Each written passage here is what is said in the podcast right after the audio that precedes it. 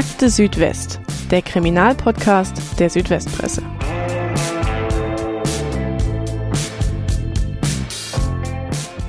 Mehrere Milliarden D-Mark Schaden, viele Betroffene, jahrelange Aufarbeitung.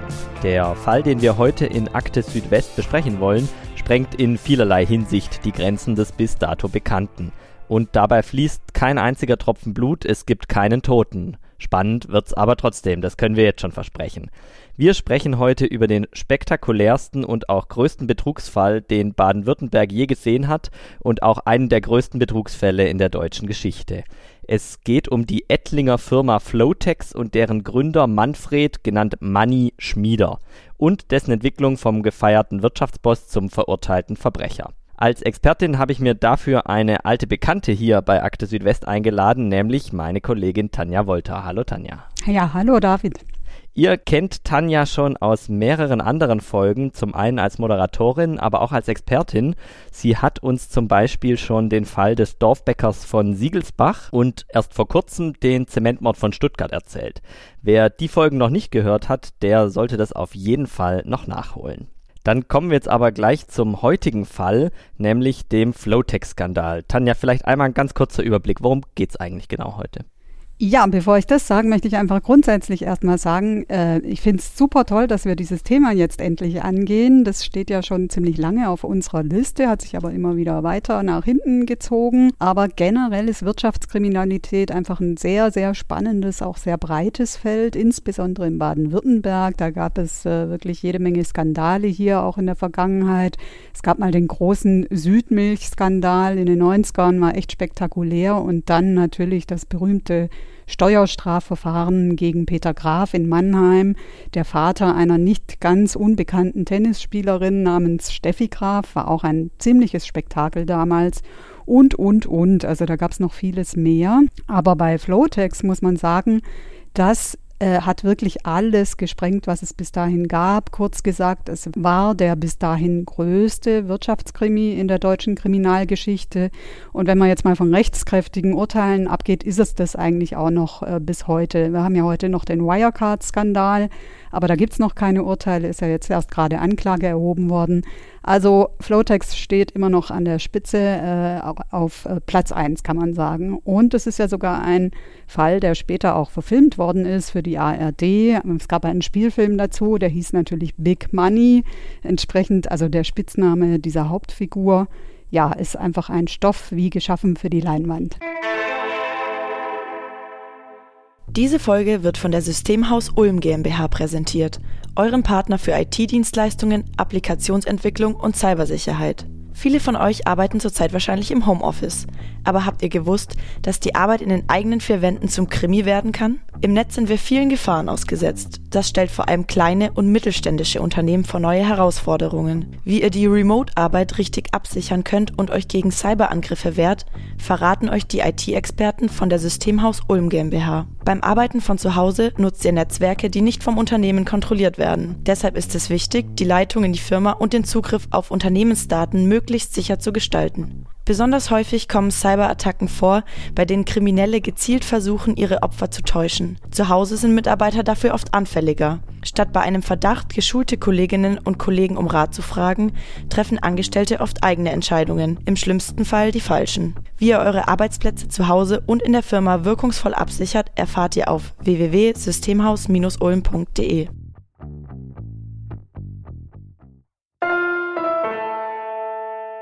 Dann lass uns doch jetzt Beginn einmal über das Unternehmen Flowtex sprechen. Womit haben die überhaupt gehandelt? In welcher Branche waren die unterwegs? Ja, das Unternehmen hatte ja seinen Sitz in Ettlingen, hattest du eben schon erwähnt. Es ist ein paar Kilometer von Karlsruhe entfernt und es hatte sich auf Horizontalbohrsysteme spezialisiert. Klingt jetzt erstmal kompliziert, ist aber gar nicht so schlimm. Das sind im äh, Prinzip große Baumaschinen, die kann man nutzen, um Rohre und Kabel unterirdisch zu verlegen, also die entsprechenden Kanäle oder Schächte dafür zu buddeln und zwar ohne, dass man äh, darüber die Straßen aufreißen äh, muss. Deswegen horizontal bohren äh, eine super Findung, könnte man meinen. Das Problem bei Flowtex war dann aber, dass sie solche Maschinen massenhaft haben finanzieren lassen von Leasinggesellschaften auch von Banken und so getan haben, als würden diese auch überall eingesetzt, auch international in Europa. Und es gab diese Maschinen aber im Prinzip gar nicht, beziehungsweise nur einen kleinen Teil davon. Und es gab auch keine großen Aufträge, mit, äh, bei denen man die hätte einsetzen können, sondern das waren alles reine Luftnummern, im Prinzip reiner Fake-Geschäfte, die nur auf dem Papier stattgefunden haben. Und die Finanziers haben das aber alles nicht gemerkt. Man hat es auch sehr, sehr geschickt vertuscht. Und im Endeffekt wurden wirklich Milliarden, also das muss man sich mal vorstellen, wir reden hier von Milliarden, nicht von Millionen in diese Bohrsysteme äh, reingepumpt. Geld, das im Endeffekt dann zum großen Teil äh, verloren gegangen ist. Und auch eine Besonderheit, aufgeflogen ist das wirklich erst nach fast zehn Jahren. Also es hat sehr, sehr lange funktioniert. Du hast ja gerade schon gesagt, äh, ist erst sehr spät aufgefallen. Es gibt mehrere Besonderheiten äh, bei diesem Fall äh, von Flowtext. Zum einen die Tatsache, dass der Schein so lange gewahrt werden konnte und äh, die Gläubiger sehr lange mitgemacht haben und äh, nichts von dem Schwindel bemerkt haben. Man muss sich das mal vorstellen. Das sind nicht irgendwelche gutgläubigen Kleinanleger, wie es jetzt zum Teil auch bei Wirecard der Fall war, der normale Bürger, der da mal kurz eine kleine Aktie kauft, sondern das waren die Großen in der Finanzbranche. Das waren äh, Leasingfirmen, Banken, Banken, also wirklich die Profis. Wie lässt sich das erklären, dass die sich so lange haben täuschen lassen? Ja, ist nicht ganz einfach. Also einmal, man muss sagen, die Gläubiger haben sich blenden lassen, im Prinzip von einer an sich guten Idee, aber vor allem auch von den Personen, die dahinter stecken. Da kommt man jetzt unmittelbar natürlich gleich zur Hauptfigur des Skandals, Manfred Schmieder, Big Money, wir haben ihn ja schon erwähnt. Das war der Chef von Flowtex, äh, der das Ganze zusammen mit einem Kompagnon ähm, auf die Beine gestellt hat. Und es war im Prinzip eine sehr schillernde Figur, kann man sagen, der es geschafft hat, äh, so die Geschichte vom atemberaubenden Aufstieg eines Kleinstunternehmers, muss man sagen, zum wirklich erfolgreichen Manager, Macher in der Businesswelt zu inszenieren. Der hat nämlich angefangen eigentlich mal als kleiner Schrotthändler und dann als Gebrauchtwagenhändler und ähm, von dieser Geschichte, also dass er dann zum Selfmade-Millionär im Prinzip wurde, hat sich halt wirklich jeder beeindrucken lassen, sowohl die Wirtschaft als auch die Politik.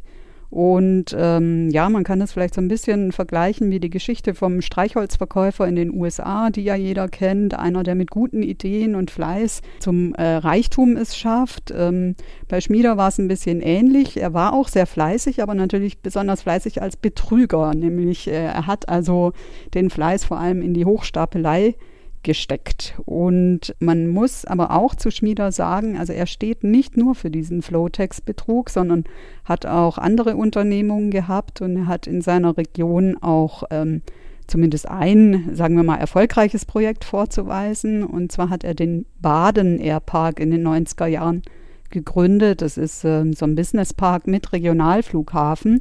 Und diesen Flughafen, den gibt es heute auch noch. Also die Karlsruher hätten ohne Schmieder wahrscheinlich keinen Flughafen, von dem aus sie in ihre Fe Ferienziele direkt checken könnten. Aber wenn er, wie du jetzt gesagt hast, äh, so ein Vorzeigeunternehmer war, warum hat er überhaupt dieses komplizierte Betrugssystem aufgebaut? Also er hätte ja auch einfach mit seinen Maschinen ganz ehrlich Geld verdienen können. War er da zu gierig oder haben die Maschinen nicht funktioniert? Naja, er hätte wahrscheinlich wirklich Geld damit verdienen können. Also diese, diese Bohrer an sich waren ja äh, eine gute Idee. Und der Schmieder, der hatte in den 80er Jahren in den USA die Lizenz für diese Bohrtechnik erworben. Das war damals ganz neu erfunden worden und er hatte die Lizenz auch für ganz Europa äh, erworben. Und das war jetzt äh, kein Quatschgeschäft, sondern eigentlich erfolgsversprechend, weil man ja wirklich diese unterirdischen Grabungen damit äh, stark vereinfachen konnte. Normalerweise werden solche Baustellen so gemacht, man reißt die Straße auf, dann legt man die Leitung rein, dann macht man die Straße wieder zu. Genau. Und ähm, Schmieder selbst, das war ja auch ein, ein Typ, der sehr gute Kontakte in die Geschäftswelt hatte und auch sein Kompagnon, der hieß übrigens Klaus Kleiser, der war Ingenieur, war technisch versiert. Also die hätten das durchaus hinkriegen können. Und das Ganze war auch nicht von vornherein als Betrug angelegt. Also man hat es einfach erstmal als Geschäftsidee an den Markt gebracht. Und dann war das aber so, wie, ja, wie so oft, wenn was Neues auf den Markt kommt, so schnell geht es halt nicht. Ähm, der Markt für diese Bohrmaschinen war dann auch ein bisschen kleiner als gedacht und man hätte wohl nur so kleinere Brötchen backen können damit. Ne? Und Schmieder war aber ein Typ, der, sagen wir mal, eine gewisse Großmannssucht mit sich gebracht hatte. Er wollte einfach immer weiter und auch immer höher hinaus. Er wollte bewundert werden. Das hat er auch später mal im Prozess eingeräumt. Und ja, dann nimmt so ein Teufelskreislauf dann halt seinen Lauf. Es war dann so, die hatten irgendwann kein Geld da, um ihre Zahlungsverpflichtungen zu erfüllen. Und dann kam man halt auf die Idee, okay, man kann ja ein paar Bohrsysteme zusätzlich mal auf dem Papier erfinden und diese wieder neu verkaufen an Leasingfirmen, damit man schnell wieder flüssig wird. Das kann man ja schon irgendwann wieder äh, gerade biegen, hat man gedacht. Ne? Und dann hat es wunderbar funktioniert. Hoppla, hat ja niemand gemerkt, also alles prima. Und äh, ja, und dann hat man so immer weitergemacht. Das ist natürlich auch ein gefundenes Fressen, wenn man gern auf großem Fuß lebt und merkt, man kommt so schnell an Geld und damit auch an Anerkennung, weil es war ja dann ein Riesenbusiness, was man immer mehr gemacht hat. Und viele Jahre später kam dann aber auch noch heraus, dass Schmieder schon mal in den 80er Jahren Betrügereien, also hinter Betrügereien gesteckt hat. Und zwar hat er da zusammen mit seinem Bruder äh, im Baustoffhandel irgendwelche Geschäfte gemacht. Äh, und damals gab es auch schon Scheinrechnungen, die dann im Endeffekt zu einer Steuerhinterziehung geführt haben. Da gab es dann auch schon mal Ermittlungen, die waren dann aber gegen ein Bußgeld eingestellt worden. Das kam aber wirklich erst, äh, ich glaube, da war Schmieder schon längst im Gefängnis wegen Flowtex hinterher raus und da hat man dann gemerkt, ganz sauber war er eigentlich nie. Also so der, das Schlitzohr oder der Gauner, der steckte irgendwo in ihm. Dann lass uns doch noch mal ein bisschen mehr über, äh, über Manfred Schmieder als Mensch sprechen. Wie hat man sich den denn vorzustellen? Wie sah der aus? Wie hat er gelebt? Ja, also diesen Spitznamen Big Money, den hat er definitiv verdient gehabt. Er war schon rein äußerlich ein, ein Schwergewicht, also auch allein von der körperlichen Masse her eine sehr imposante Erscheinung. Er hatte immer schön gestriegelte Haare, also so welliges Haar nach hinten gestriegelt, maßgeschneiderte Sakkos an.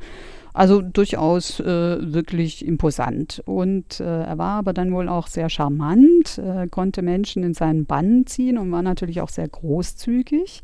Er hatte ja auch genügend Geld ergaunert, um großzügig zu sein. Ne? Gelebt hat er in einer Villa bei Karlsruhe, absolut luxuriös. Also er hatte einen eigenen Hubschrauberlandeplatz, ein Hallenbad, einen Tennisplatz und dort auch immer wieder große Partys für, äh, illustre, für eine illustre Gesellschaft, kann man sagen, äh, steigen lassen. Legendär ist zum Beispiel ähm, ein großes Fest, das er zu seinem 50. Geburtstag äh, gegeben hat. Da waren hunderte Gäste, wirklich äh, auch bekannte Köpfe aus Politik, Wirtschaft und so weiter dabei. Der Champagner floss in Strömen und Laudator war kein geringerer als Lothar Späth, damals Ex-Ministerpräsident von Baden-Württemberg. Und es waren sogar auch die ein oder anderen amtierenden Minister da, die da mitgefeiert haben, den Geburtstag. Man kann sagen, also alle, egal ob Banker, Wirtschaftsbosse, Politiker, Spitzenbeamte, Funktionäre, sie haben sich äh, so im, im Licht dieses Selfmade-Millionärs gesonnt, äh, und gesonnt, ja, kann man sagen, und wurden dann äh, dadurch auch blind. Und als alles aufgeflogen ist, gab es ja dann im Endeffekt nicht nur mehrere Gerichtsprozesse gegen die P Betrüger selbst, sondern das Ganze hat dann sogar zu einem Untersuchungsausschuss im Landtag geführt, in dessen Folge dann sogar zwei Landesminister ihr Amt verloren haben. Und es gab auch äh, damals ein absolutes Novum, eine Milliarden-Schadensersatzklage gegen das Land Baden-Württemberg. Da ging es um den Verdacht, dass Finanzbeamte das im Prinzip eigentlich hätten merken müssen mit diesem groß angelegten Betrug und das irgendwie gedeckt haben. Können wir aber später noch kurz drauf eingehen. Genau, jetzt äh, gehen wir die ganze Sache mal nochmal von Anfang, äh, von Anfang bis Ende durch.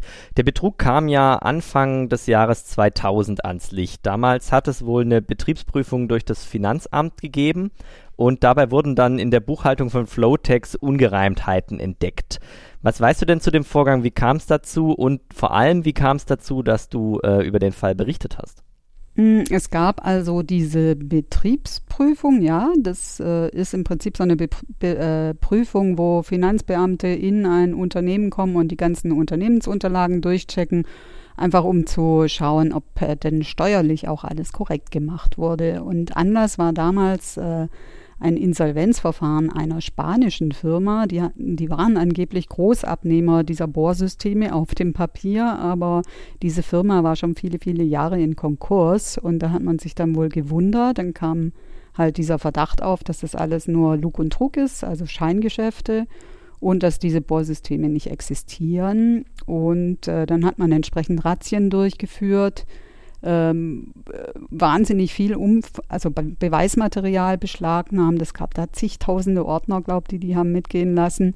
Und man hat auch, weil man wusste, es geht hier um richtig, richtig viel Geld, ähm, sofort angefangen, ähm, Vermögenswerte zu beschlagnahmen, also Villen und auch Yachten. Es gab auch Villen äh, im Ausland, also schöne Ferienanwesen. Und äh, der Schmieder soll sogar mal eine Yacht gehabt haben, die hat er dem Sultan von Brunei wohl abgekauft. Also man hat sich's gut gehen lassen, ja. Und ähm, ja, Schmieder als auch dieser Kompagnon Klaus Kleiser, die wurden dann äh, sofort in Untersuchungshaft genommen.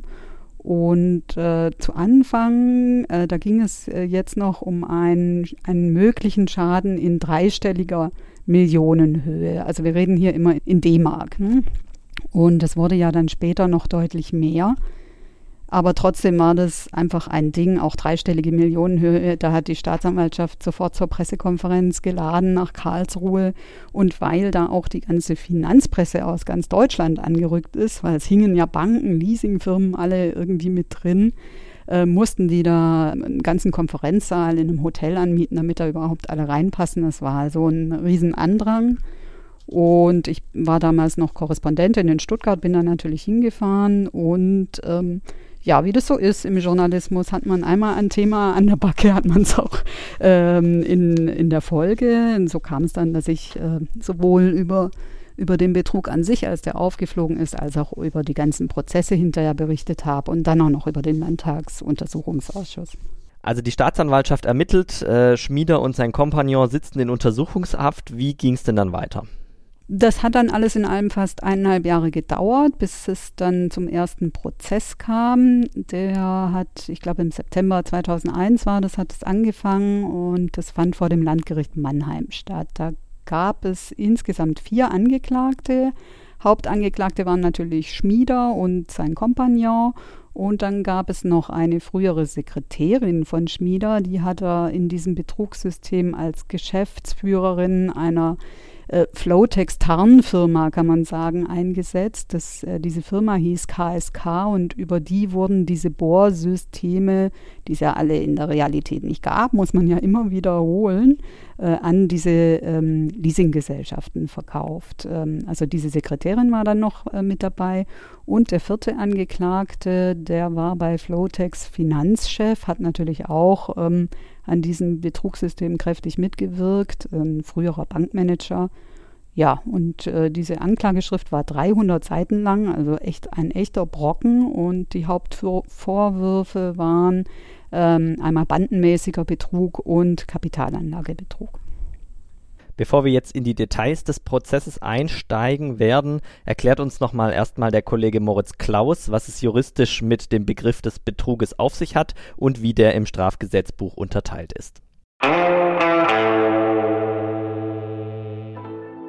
Betrug kommt in Deutschland recht häufig vor. Unter dem Begriff werden im Strafrecht Taten zusammengefasst, bei denen ein Mensch einen anderen durch eine Täuschung dazu bringt, ihm sein eigenes oder fremdes Vermögen zu überlassen. Die Vorspiegelung falscher Tatsachen oder das Weglassen wichtiger Tatsachen ist dabei eine wichtige Voraussetzung. Bestraft wird Betrug in Deutschland mit bis zu fünf Jahren Haft oder einer Geldstrafe. In besonders schweren Fällen sieht das Strafrecht eine Haftstrafe zwischen sechs Monaten und zehn Jahren vor. So ein besonders schwerer Fall liegt zum Beispiel vor, wenn der oder die Täter als Bande handeln und immer wieder Menschen betrügen. Als besonders schwerer Fall wird auch Versicherungsbetrug mit Brandstiftung geahndet. Neben dem normalen Betrug kennt das Strafrecht außerdem noch spezielle Straftatbestände, etwa den Computerbetrug, den Kreditbetrug oder den Sportwettbetrug.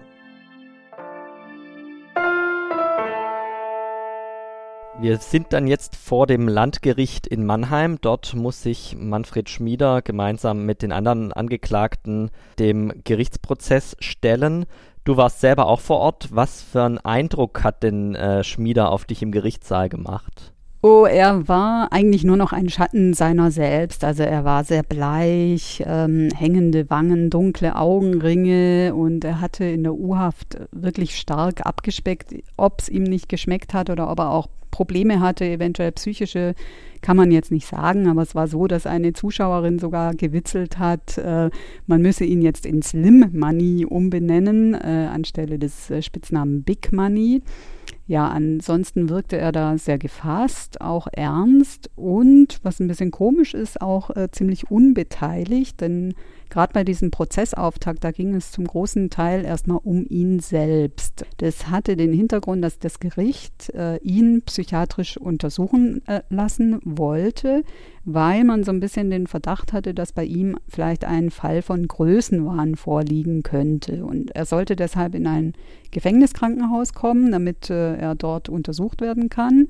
Und das wollte er aber partout nicht, was eigentlich komisch ist, weil es hätte sich äh, im Endeffekt strafmildernd auswirken können. Aber hat er abgelehnt, äh, seine Verteidiger, die haben dann auch sofort Befangenheitsanträge, ich glaube mehrere gleich am ersten Tag, ein, äh, gegen das Gericht gestellt.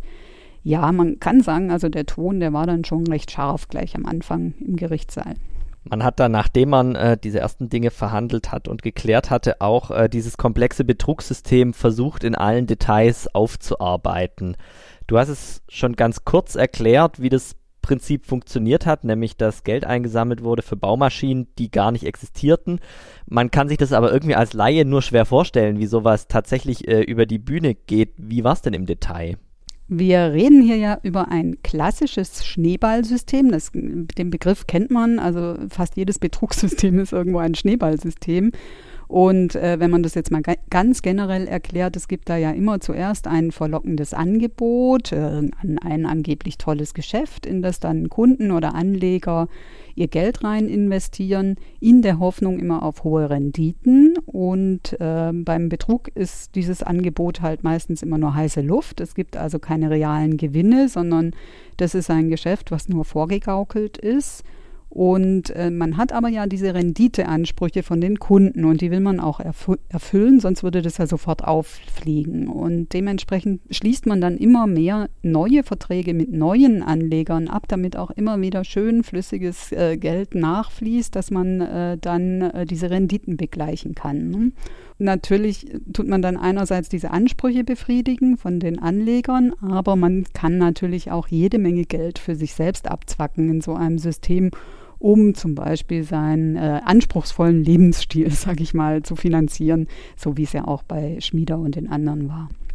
Und ähm, ja, wenn wir das Ganze jetzt auf Flowtext übertragen, da lief es dann so, dass äh, diese angeblichen Horizontalbohrsysteme, die wurden an Leasingfirmen verkauft. Und dann hat man aber ein kompliziertes äh, Firmengeflecht aufgebaut, international, dass äh, diese Maschinen dann hinterher wieder angemietet hat von diesen Leasingfirmen, weil also die, äh, sonst wäre das ja aufgeflogen, wenn die Leasingfirmen die Maschinen selbst eingesetzt hätten. Ähm, es gab sie ja nicht. Genau, also man muss zum Verständnis sagen, diese Leasingfirmen haben quasi nicht zum Firmengeflecht von Schmieder gehört, sondern die Firmen, die sie dann wieder zurück geleast haben, die haben zum Firmengeflecht von Schmieder gehört. Genau, genau. Also man hat das wieder zurückgeleast, damit äh, die Leasingfirmen nicht merken, es gibt ja diese Maschinen gar nicht um diese Maschinen angeblich einzusetzen bei irgendwelchen großen Bauaufträgen, die es ja aber auch zum großen Teil gar nicht gab. Und dafür hat man übrigens ähm, sogar eine Prägemaschine bei Flowtex gehabt, um diese Typenschilder, jeweils immer schöne neue Typenschilder für äh, die wenigen vorhandenen Maschinen äh, selbst zu prägen, damit die Leasingfirmen das gar nicht gemerkt haben, dass ihnen immer die gleichen Maschinen wieder verkauft worden sind. Ne? Da hat man das alte Typenschild weggeschraubt, das neue hingeschraubt, genau. wenn einer vorbeikam. Genau. Super. Da wurden halt immer mehr Bohrsysteme erfunden und neue Leasingverträge abgeschlossen. Es war ein Riesenrad, was da gedreht wurde. Und die Banken gaben den Leasinggesellschaften, die ja die Bohrsysteme gekauft haben, auch fleißig Kredite, weil es fanden alle, das ist doch eine super Idee, tolles äh, Geschäft. Und äh, gebohrt wurden ja aber, wie wir dann jetzt wissen, nur Luftlöcher und auf dem Papier gab es äh, letztlich 3500 dieser großen, teuren Baumaschinen und real waren es aber nur wenige hundert und die standen auch nur irgendwo rum und wurden eigentlich kaum eingesetzt. Und wie lange konnten die diesen Schein jetzt aufrechterhalten? Puh, also das Ganze hat fast zehn Jahre lang funktioniert, glaubt man eigentlich nicht, aber es war relativ simpel und die haben das echt sehr schlau gemacht. Also die, also Flotex hat die Leasingraten, die sie ja für das Anmieten äh, oder äh, das Zurückmieten der Bohrmaschinen zahlen mussten, die haben die immer pünktlich bezahlt, damit auch ja kein Verdacht aufkommt oder niemand mal nachfragt. Und die ganzen fiktiven Umsätze, die mit den Maschinen gemacht worden sind, die sind auch komplett äh, versteuert worden, alles äh, total korrekt. Man muss äh, sagen, äh, Flotex war damals ein wichtiger Gewerbesteuerzahler in Ettlingen, vielleicht sogar der wichtigste, äh, genau weiß ich es nicht mehr. Und die, die Bücher waren also lange Zeit sauber. Dann kam aber irgendwann der Punkt, an dem sich das Rad, wie es halt immer so ist bei so Schneeballsystemen, einfach äh, zu schnell dreht und ja, der Schneeball, man kann ihn sich vorstellen, er setzt eine Lawine in Gang, irgendwann crasht das Ganze. Du hast vorher schon gesagt, es geht hier letztlich um Milliarden D-Mark. Wie viel Geld ist denn am Ende tatsächlich durch dieses System geflossen? Kann man das beziffern? Also ich kann jetzt mal den Schaden erstmal beziffern. Also strafrechtlich relevant, was angeklagt war und auch verurteilt wurde, sind äh, 3,5 Milliarden D-Mark. Wenn man das in Euro umrechnet, sind wir bei 1,8 Milliarden Euro. Und man hat ja zumindest teilweise Vermögenswerte sicherstellen können. Auch das Betriebsvermögen wurde dann veräußert. Und der tatsächliche Schaden wurde dann auf, ich glaube, es waren rund 2,5 Milliarden D-Mark umgerechnet dann wiederum 1,2 Milliarden Euro taxiert. Eine für den Laien unvorstellbar hohe Summe. Was ist denn mit den Opfern des Betruges passiert? Weil dieses Geld fehlt ja irgendwo anders bei, bei, bei den Geschädigten. Haben die äh, im Lauf des Insolvenzverfahrens wenigstens einen Teil des Gelds wiederbekommen? Wenn Schmieder, du hast es auch gesagt, eine Yacht, mehrere Villen hatte, da muss ja zumindest ein bisschen was da gewesen sein. Es war ein bisschen was da, aber es hat halt lange nicht gereicht, um diesen Schaden zu begleichen. Also das Geld ist großenteils futsch, muss man einfach so sagen. Es gab dieses Flotex-Insolvenzverfahren, das ging fast 20 Jahre. Also ich glaube 2020 wurde das erst abgeschlossen letztendlich. Man hat überall versucht, an Geld ranzukommen, um die Gläubigerforderungen irgendwie zu befriedigen und unter dem Strich haben die aber gerade mal 5% von ihrem Schaden erstattet bekommen. Und äh, man hat natürlich diese Häuser und Yachten alles verkauft, auch, auch, das Betriebsvermögen, aber das waren halt Millionenbeträge, die da zusammenkamen, keine Milliarden. Und ähm, ist die große Frage, was ist, was ist mit dem Rest des Geldes passiert? Also es gab immer den Verdacht, dass vielleicht auch ein Teil so im Ausland gelandet ist, äh, dass man es nicht mehr gefunden hat. Man muss aber auch sagen, es wurde ja verdammt viel verprasst durch diesen luxuriösen Lebensstil. Es war auch einfach verpufft einiges. Und man hatte ja auch über zehn Jahre hinweg laufende Kosten, also für den Betrieb, für die Firma, für Mitarbeiter, für die ganzen Nebengeschäftsführer und Finanzchefs und was es da alles gab, Anwälte, Berater etc. Und die Leasingkosten, die man ja immer brav bezahlt hatte, damit das System nicht auffliegt. Genau, bei so einer Schadenshöhe kann man sich jetzt eigentlich nicht vorstellen, dass äh, die Richter da den unteren Strafrahmen in Sachen Betrug ansetzen, also dass es nur um wenige Jahre Gefängnis geht. Wie fielen denn die Urteile gegen Schmieder und seine Kompagnons letztlich aus? Also im unteren Bereich war es definitiv nicht. Man muss sogar sagen, es war eine Zäsur in der deutschen Rechtsgeschichte. Der Schmieder, der wurde im ersten Prozess zu zwölf Jahren Haft verurteilt. Das war damals zumindest die höchste Strafe, die jemals in der Bund, also in der Nachkriegszeit für einen Betrug verhängt worden ist von einem Gericht. Ähm, er ging dann ja in Revision und es gab dann ein zweites Verfahren und da wurde die Strafe dann minimal reduziert auf elfeinhalb Jahre, aber das ist fast genauso hoch, also nimmt sich nichts, äh, immer noch Rekord. Ne?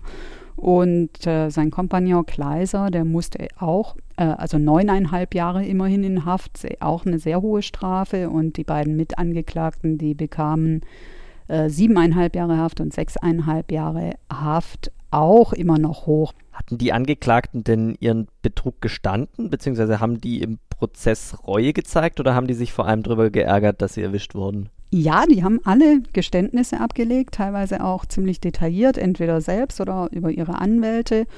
Und es ging auch schon in die Richtung, dass man, also dass sie großenteils Reue gezeigt haben. Dieser mitangeklagte Finanzchef hat zum Beispiel gesagt, äh, ihn plagen große Schuldgefühle, vor allem seiner Familie gegenüber. Und ähm, bei Schmieder wiederum ging es aber so ein bisschen hin und her. Ähm, in dem ersten Prozess, da hatte er ein wirklich sehr weitläufiges Geständnis über seinen Anwalt äh, verlesen äh, lassen, indem er äh, im Prinzip die ganze Hauptverantwortung für diesen Betrug auf sich genommen hat und auch erklärt hat, äh, er sehe das Unrecht, das er angerichtet hat, ein und dieses Geständnis hat er dann aber im zweiten Verfahren widerrufen und da behauptet, oh, die Finanzbeamten, die seien ja irgendwie mitschuld gewesen, die hätten das ja viel früher erkennen müssen und dann wäre der Schaden ja auch viel geringer gewesen und warum sind die nicht eingeschritten? Also da hat er eher dann wieder versucht, die Schuld ein bisschen von sich zu weisen. Ja, aber wir wissen ja, an der Strafe hat es nichts groß geändert. Und äh, für die Richter stand auch fest, Manfred Schmieder ist so die zentrale Figur in diesem ganzen System gewesen und eine Unterstützung oder gar irgendwie eine Mitwirkung von Beamten oder Behörden, die hat es nicht gegeben. Trotzdem sind ja später auch Finanzbeamte äh, vor Gericht gelandet wegen dieses Flowtex-Skandals. Wie kam es denn dazu, wenn die Richter eigentlich davon überzeugt waren im Verfahren gegen Schmieder, dass es keine Mitwirkung von Beamten gab? Äh, gut, das eine war ja das Betrugsverfahren, da ging es einfach nicht um die Beamten. Ne? Da wurde ja aber noch viele Jahre weiter ermittelt und die Staatsanwaltschaft war dann schon der Meinung, zumindest in einem Fall, dass man äh, den vor Gericht stellen kann. Das war 2007 war ein Betriebsprüfer, also ein Steuerbeamter von einem Finanzamt, ich glaube es war Karlsruhes Finanzamt, und ihm wurde vorgeworfen in der Anklage, dass er quasi ähm, von Schmieder Geschenke angenommen hat um im Gegenzug diesen Betrug zu decken. Also man ist davon ausgegangen, der wusste von diesem Betrug. Und dieser Beamte hat es aber von vornherein dann vehement bestritten, also zumindest die Betrugssache, dass er, was er von ihm angenommen hat, war klar. Da ging es einmal um ein Notebook und auch um ein Auto. Ich weiß gar nicht, es war jetzt kein Luxusauto, sondern wahrscheinlich irgendein Gebrauchtwagen, der da auf dem Firmengelände rumstand, aber genau weiß ich es gar nicht mehr. Und ähm, das hat er tatsächlich angenommen gehabt. Er war wohl auch recht nah bei denen dran, war oft im Betrieb, also schon fast äh, freundschaftlich verbunden. Und der ist dann tatsächlich zu einer Bewährungsstrafe verurteilt worden. Und das Gericht ging aber auch da dann davon aus, dass er den Betrug selbst nicht durchschaut hat. Äh, die Frage, ob Finanzbeamte da irgendwie mit drin hingen in der ganzen Sache, die war aber damit immer noch nicht abgeschlossen. Also äh, es gab dann noch ein viel spannenderes Verfahren, nämlich diese Amtshaftungsklage gegen das Land Baden-Württemberg. Das war wirklich absolut neu. Also da haben sich alle Gläubiger, alle geschädigten Gläubiger zu einer Art Sammelklage zusammengetan. Es waren, glaube ich, 113 Kläger insgesamt. Und die haben, sage und schreibe, 1,1 Milliarden Euro Schadenersatz vom Land verlangt. Das denkt man eigentlich, man ist da in den USA. Das ist sowas in Baden-Württemberg auch, gab solche Klagen. War damals wirklich neu.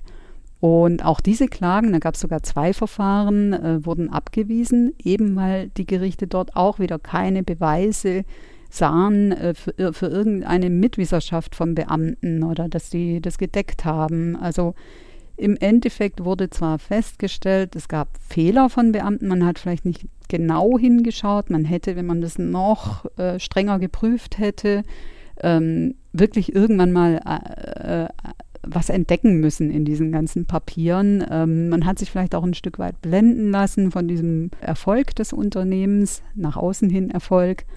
Und äh, Beihilfe gab es aber nicht. Und das, äh, dass das System gedeckt wurde oder dass es irgendwie schützende Hände von oben gab, das wurde einfach nie nachgewiesen. Und man muss ja auch immer wieder dran denken, die Zahlen in den Büchern haben ja weitgehend gestimmt. Also man hat das ja wirklich so nach außen hin den Schein wahren können. Wir haben jetzt ja schon äh, von der zeitlichen Dimension her sieben Jahre und viele Verfahren hinter uns äh, in unserer Reise durch diese Geschichte von Flowtex. War dann jetzt endlich mal das Thema durch? Konnte jetzt endlich ein Schlussstrich gezogen werden? Ja, von wegen hätten wir gerne, ist es aber immer noch nicht. Denn es gab noch jede Menge andere Verfahren. Da gab es zum Beispiel einen Rechtsanwalt, der irgendwann mal angeklagt wurde. Das war ein Mitwisser, ähm, der Flowtex beraten hat, auch was den Aufbau dieses komplizierten Firmengeflechts anging, mit dem der Betrug ja im Endeffekt verschleiert wurde. Und der ist dann, soweit ich weiß, auch zu einer Gefängnisstrafe verurteilt worden.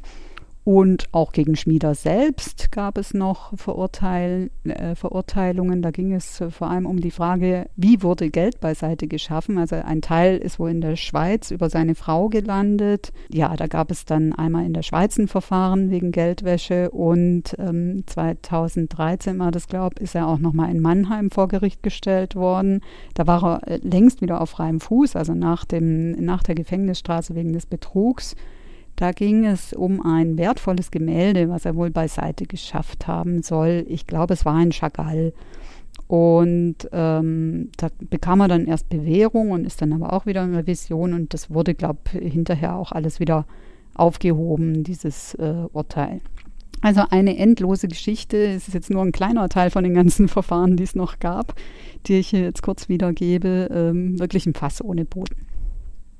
Wir haben vorher schon mal ganz kurz angedeutet bzw. angeschnitten. Das Ganze hatte auch ein politisches Nachspiel, dieser Flowtech-Skandal.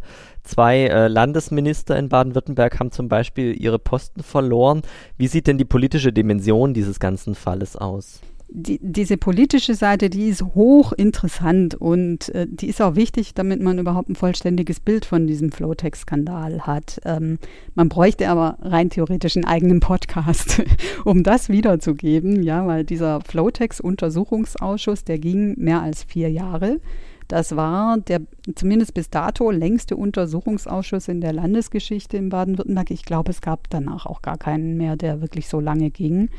Und ähm, da ging es dann auch wieder um die Frage, ob staatliche Stellen und insbesondere auch Politiker ähm, ihre schützende Hand über dieses Unternehmen gehalten haben, damit die da ähm, ja nicht aufgeflogen sind.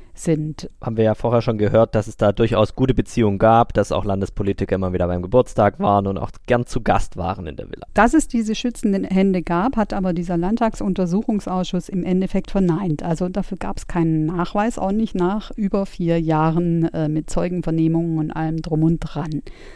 Aber dieser Untersuchungsausschuss, der hatte im Prinzip so heftige Kollateralschäden, sage ich jetzt mal, die mit dem Betrug an sich überhaupt nichts zu tun hatten. Und zwar musste dann äh, der damalige Wirtschaftsminister Walter Döring zurücktreten, der war immerhin Vizeministerpräsident, und dann auch noch äh, die Justizministerin Corinna Werwig-Hertneck hieß sie, sind beides Politiker von der FDP gewesen. Und wieso das Ganze? Das ist einfach leider sehr kompliziert, äh, lässt sich hier auch nur, sagen wir mal, sehr verkürzt darstellen.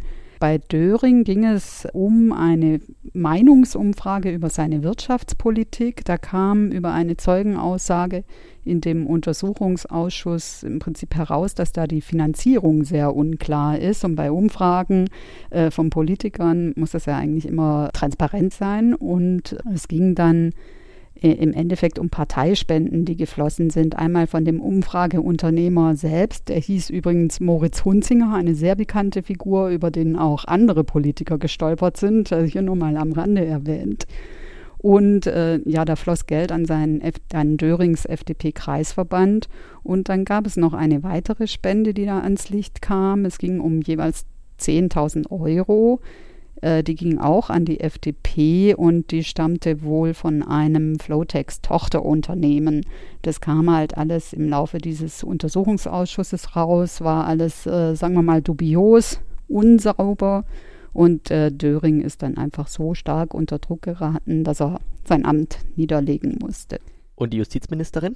Ja, bei der Frau Werwig-Hertneck, da ging es ähm, darum, dass sie, äh, Döring war ja ihr Parteifreund, man kannte sich und äh, gegen Döring wurde dann auch ermittelt und sie soll dann Einzelheiten aus den Ermittlungsverfahren, die sie ja, auf die sie ja Zugriff hatte, sagen wir mal als Justizministerin, soll sie ihm gesteckt haben. Das äh, nennt sich dann Verrat von Dienstgeheimnissen. Sie ist da später auch vor Gericht gekommen. Deswegen, ja, bei sowas muss eine Justizministerin natürlich gehen, wenn sowas ans Licht kommt. Und unterm Strich muss man sagen, das war damals wirklich ein politisches Erdbeben in Baden-Württemberg und hat der Landes-FDP auch sehr geschadet.